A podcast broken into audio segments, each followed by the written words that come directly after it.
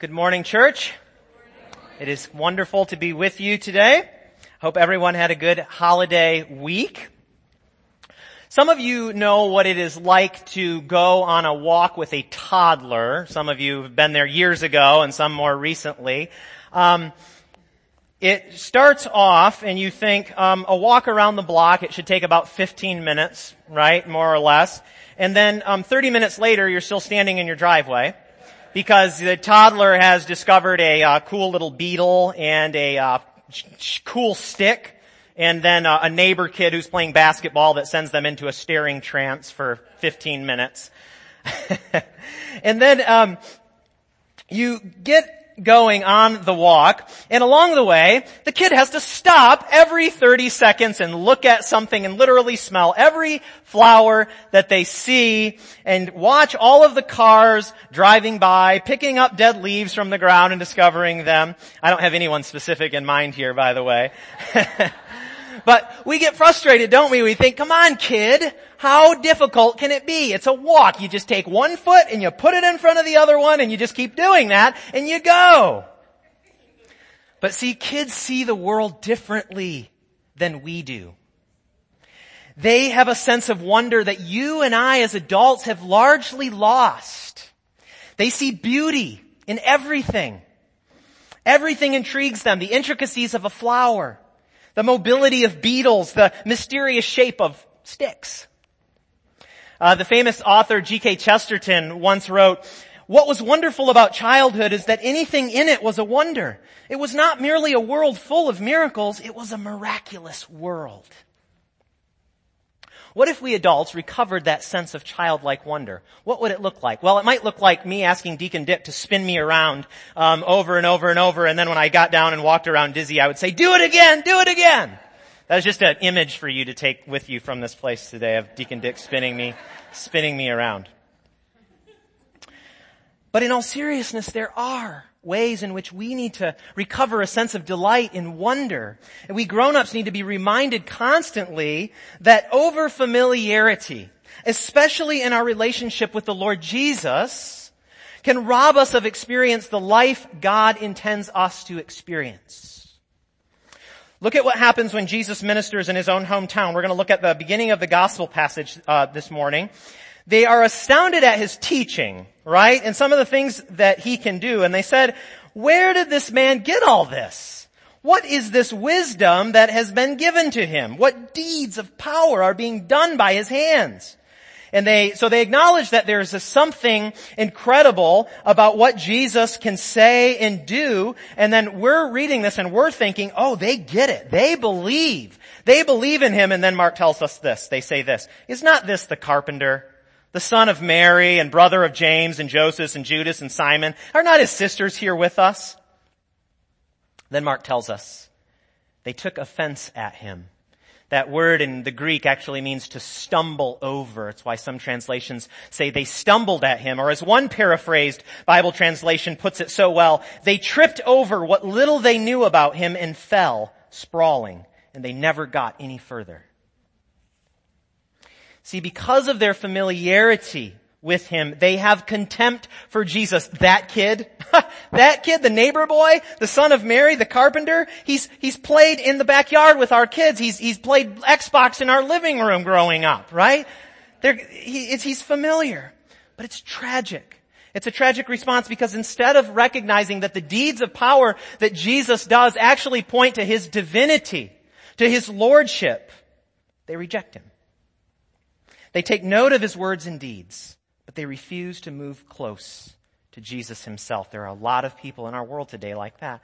They will acknowledge that there are some extraordinary things about Jesus, and yet for some reason they hold back from moving close to him and acknowledging him as Lord of life. Now, Mark tells us that the people in Jesus' hometown, familiarity and unbelief actually puts a damper on Jesus' ministry. He could do no needs, no deeds of power except that he laid his hands on a few sick people and cured them. That was like small stuff for Jesus, right? He couldn't really do anything, but he, he cured a few sick people. It's funny. It's little stuff for Jesus. But what does this tell us?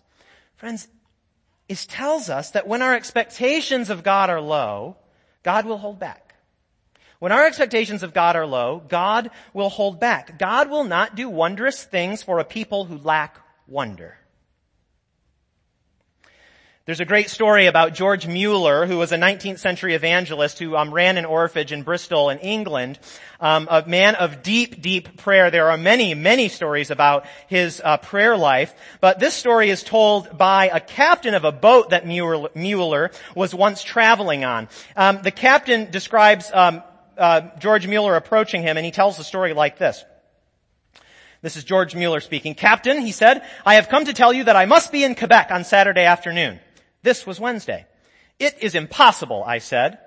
Very well, if your ship can't take me, God will find some other means of locomotion to take me. I have never broken an engagement in 57 years. I would willingly help you. How can I? I am helpless. Let us go down to the chart room and pray. I looked at that man of God and I thought to myself, what lunatic asylum could that man have come from? I never heard of such a thing. Mr. Mueller, I said, do you know how dense the fog is? No, he replied. My eye is not on the density of the fog, but on the living God who controls every circumstance of my life. He got down on his knees and prayed one of the most simple prayers. I muttered to myself, that would suit a children's class where the children were not more than eight or nine years old. The burden of his prayer was something like this. O Lord, if it is consistent with thy will, please remove this fog in five minutes. You know the engagement you made for me in Quebec Saturday. I believe it is your will. When he finished, I was going to pray, but he put his hand on my shoulder and told me not to pray. First, he said, you do not believe he will. And second, I believe he has. And there is no need for whatever for you to pray about it. I looked at him and George Mueller said, Captain, I have known my Lord for 57 years, and there has never been a single day that I have failed to gain an audience with the king. Get up, Captain, and open the door and you will find the fog is gone. He says, I got up and the fog was gone. My eye is not on the density of the fog, but on the living God who controls every circumstance of my life. What a sense of wonder. I love how he stops the captain from praying and he says, don't pray. You don't believe he's going to do it. Why would you even pray? You're going to mess it up.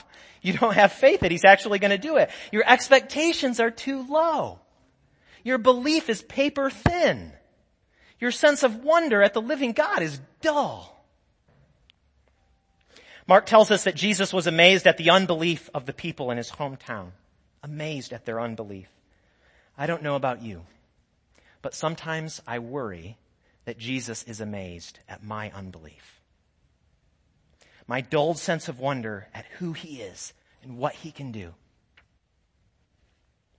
I pray and ask him to do things, but if I'm honest in my heart, I actually don't think he will.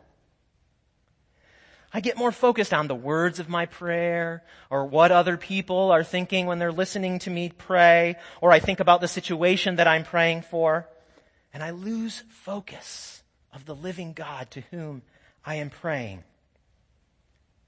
So here's a question for us today. How do we reclaim the sense of childlike wonder in God and in what He can do? Uh, there's a few things that I think that we can be active about doing that will help us regain that sense of wonder. And the first is this simply pray with our hearts and our minds fixed on Jesus.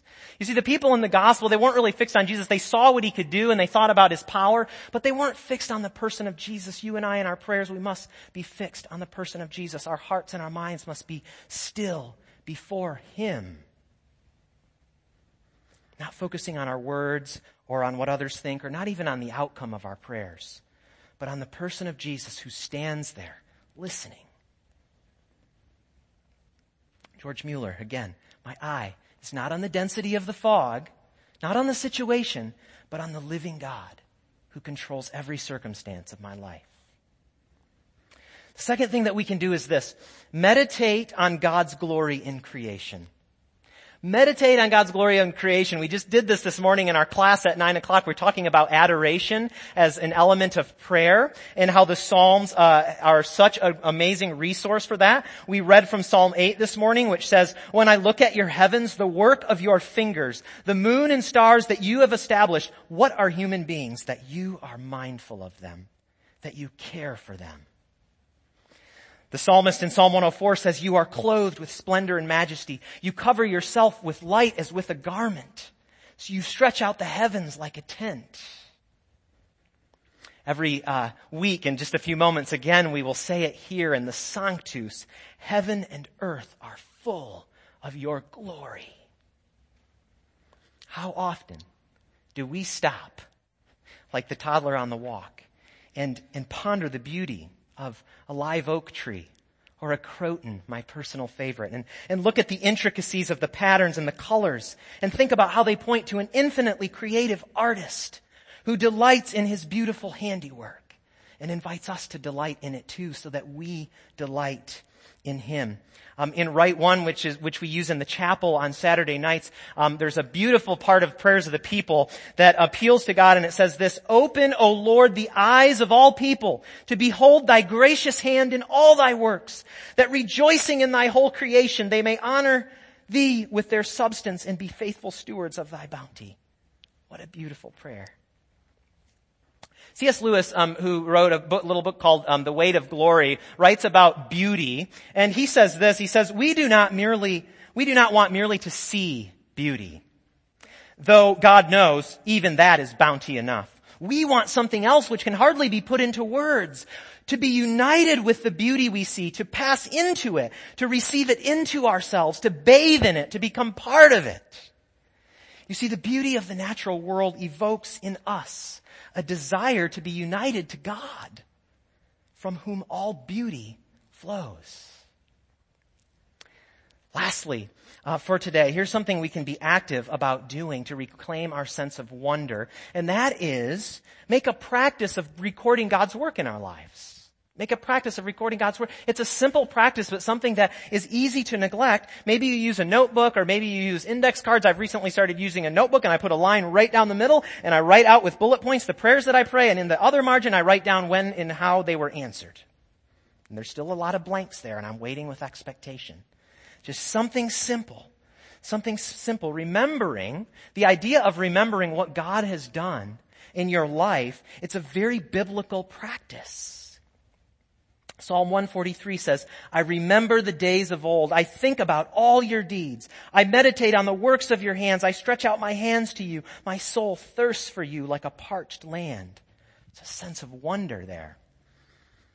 Remembering God's works leads us to awe-inspired worship and wonder in the book of Joshua, um, God tells Joshua to have the Israelites lay 12 stones at the river Jordan, where he had parted the river for them to carry the Ark of the Covenant through. Some of you might remember that story from the Old Testament. And God says this, when your children ask in time to come, what do these stones mean to you? Then you shall tell them that the waters of the Jordan were cut off before the Ark of the Covenant of the Lord. You see, these practices of remembering the mighty deeds of God in our lives will inspire wonder at the goodness of God. As you consider things like the miracle of your children, the healing that you've experienced in different places of your life, freedom from addictions, financial provision, story about that in seminary. We went off to seminary with really no money and we thought, well, Lord, you're calling us here. We don't know how you're going to provide, but please do. We don't need any more uh, debt from college bills. And so we went there and um, a check would come in right on time to meet bills. I would get a scholarship or a grant approved and so all throughout seminary this continued to happen. Somebody would come through right at the last minute and meet that bill. And I continued to reflect on that time of my life and the generosity of others that God used to take us through that place where we really just stepped off a limb and trusted in Him. And it inspires wonder in me when I reflect on that. Friends, these kinds of practices will not only help rebuild our sense of wonder at the living God, they will help increase our expectations of God See, the spiritual climate of our congregation, our expectations as to what God will do in our midst will have a significant impact on who we become as a church in the years to come. We can get over familiar with Jesus and we can think, oh, he's a sweet guy. I like him. Yeah, he's Lord and God and I like to say prayers to him, but I don't realize, he really going to do anything? Or, or we can pray as a church that God would renew in us a sense of wonder and awe about who Jesus is so that we're sitting on the edge of our seats with expectation that we will see him change our lives and the lives of others. Let us pray.